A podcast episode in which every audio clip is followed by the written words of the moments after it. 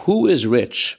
Good morning. They say that an optimist says the glass is half full and a pessimist says the glass is half empty.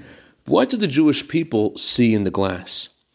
When a Jew sees a cup that's half full, he realizes that he's using the wrong cup and he pours the contents into another smaller cup until overflowing.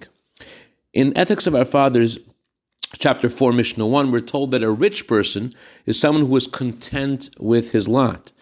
If he is the one creating the game, and if these are the cards that I was dealt, I have arrived here where I am meant to be. It's easier said than done, but it's not beyond us.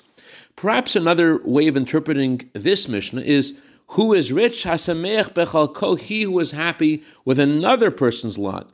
You're happy with this person that you don't agree with. You're happy with this person that you don't understand. You're able to see their goodness and empathize with their struggles, but not everyone tries to. The Talmud in Chulin, page 63b, says that there's a non kosher bird called Ra'ah, the bird that can see. Seeing is a good thing, so why is it not kosher? The bird, says the Talmud, can be all the way in Babylon but sees a carcass in Israel. Israel is a wonderful holy place, and despite the plethora of beautiful things to see in Israel, it can't see any of that.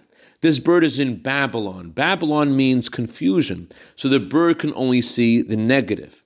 Rabbi Meir Shapiro said that Israel represents the Torah scholars and those whose piousness seems obvious. This bird or this phenomena only can see negative in Israel always pointing out the deficiencies of the most pious people. May, may, may God help us, as the prayer of Ramel Lezhensk, to only see good in each other.